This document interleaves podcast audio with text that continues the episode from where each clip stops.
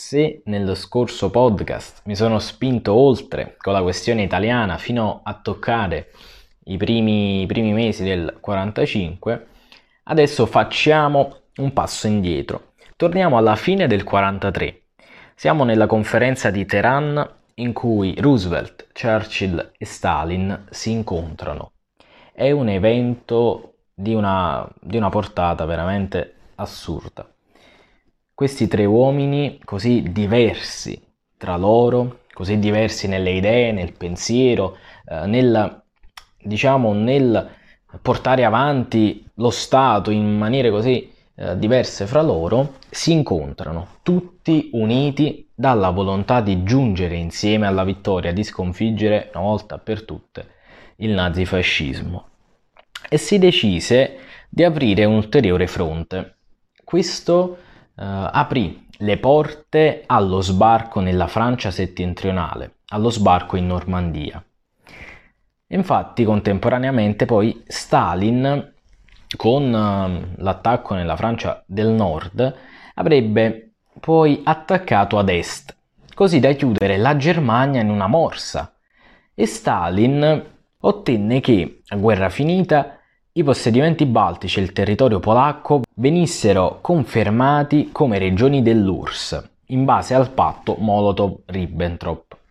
Dunque, questo poi ci apre anche una porta verso la, la cosiddetta guerra fredda che avremo da, da, qui a breve, che dividerà il mondo in due grandi blocchi, il blocco occidentale capeggiato dagli Stati Uniti e il blocco orientale invece capeggiato dal dall'Unione Sovietica, dall'URSS.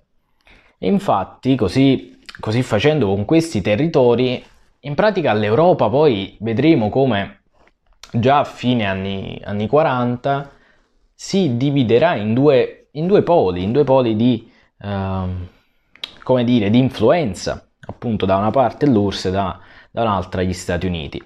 E penso che porterò anche qualche video, qualche podcast anche sulla guerra fredda. Nel frattempo ci avviciniamo agli esami eh, ormai siamo, siamo agli inizi eh, agli inizi dell'ultima fase del, del, del percorso di molti eh, studenti alle superiori, tra cui, eh, tra cui io, infatti mancano circa 15-20 giorni alla, all'esame e poi ci prenderemo una bella pausa anche qui, qui sul canale, ovviamente con, con, gli argomenti storici. Magari riprendiamo a settembre, nel frattempo eh, vi porto qualche video diverso, qualche video di, di curiosità e di attualità. Dunque, fatta questa breve parentesi, arriviamo allo sbarco in Normandia. È il 6 giugno del 1944, siamo dopo la liberazione di Roma, infatti la liberazione di Roma era avvenuta proprio due giorni prima, nel, il 4 giugno del 44, e lo sbarco poi viene denominato, il giorno dello sbarco, viene chiamato anche il D-Day. Gli alleati sfondarono il Vallo Atlantico, ovvero una difesa eretta sulla costa della Manica, e l'esercito tedesco si, si, trovò di fronte a più di un milione di uomini e 300.000 mezzi corazzati. E in più c'era il supporto aereo. Eh, la resistenza tedesca dopo un po' crolla.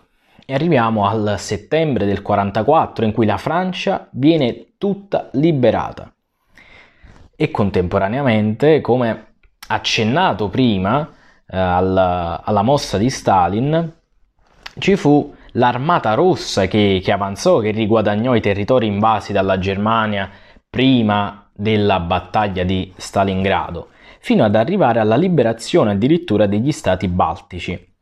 Nel frattempo, questa, eh, la seconda guerra mondiale, è una guerra eh, ancora di più di strategia. Ci sono delle tecnologie mai viste prima, tra cui alcune macchine che eh, avevano il compito di condividere le informazioni tra gli eserciti.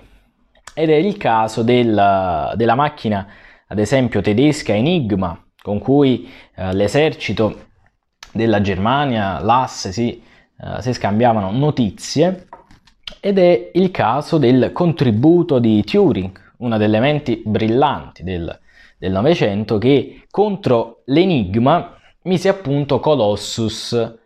Eh, e Colossus era, era, una macchina che eh, decifrava, che riuscì a decifrare negli ultimi mesi del, del conflitto appunto enigma. Dunque la svolta di Turing fu fondamentale anche poi per la vittoria, per accelerare soprattutto la, uh, la vittoria degli alleati, perché ormai arrivati a quel punto si, era, mm, si erano capite le sorti del, del conflitto.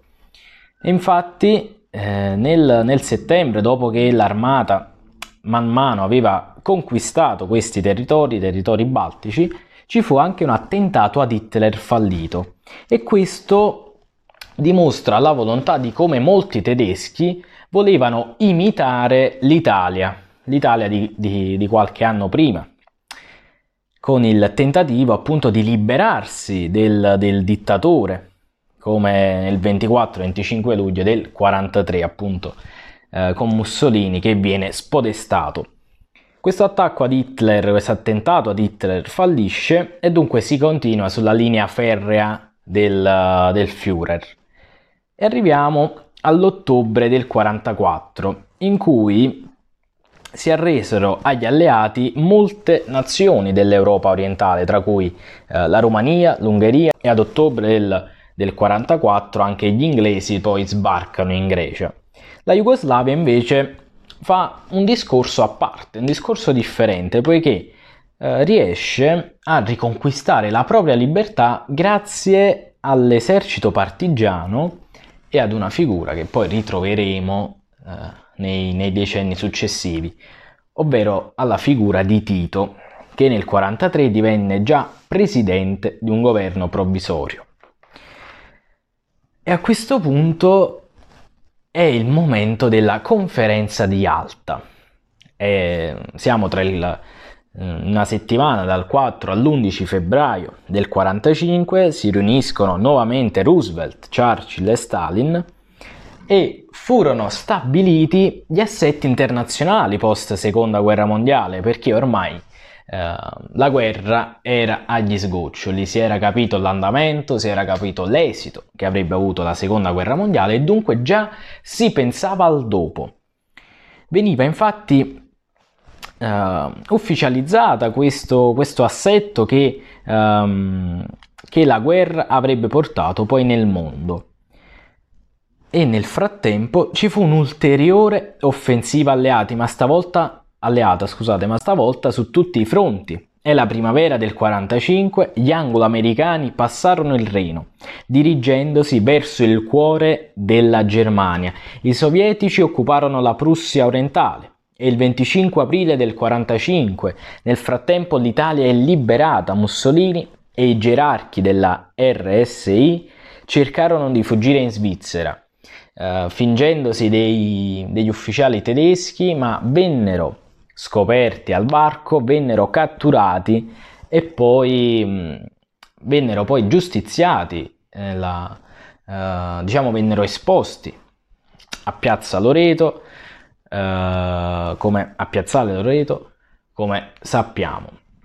Dunque era un periodo ormai di sconfitta per l'AS, le, le truppe americane e sovietiche avevano, eh, erano penetrate in tutta, in tutta Europa e il 2 maggio è una data fondamentale, poiché ormai la Germania eh, agli, agli estremi del, delle forze, Hitler si suicida qualche giorno prima, c'è la, la resa appunto senza condizioni dei tedeschi e c'è, c'è fine, si pone fine alla battaglia di Berlino, dove l'Armata Rossa era penetrata appunto il 2 maggio.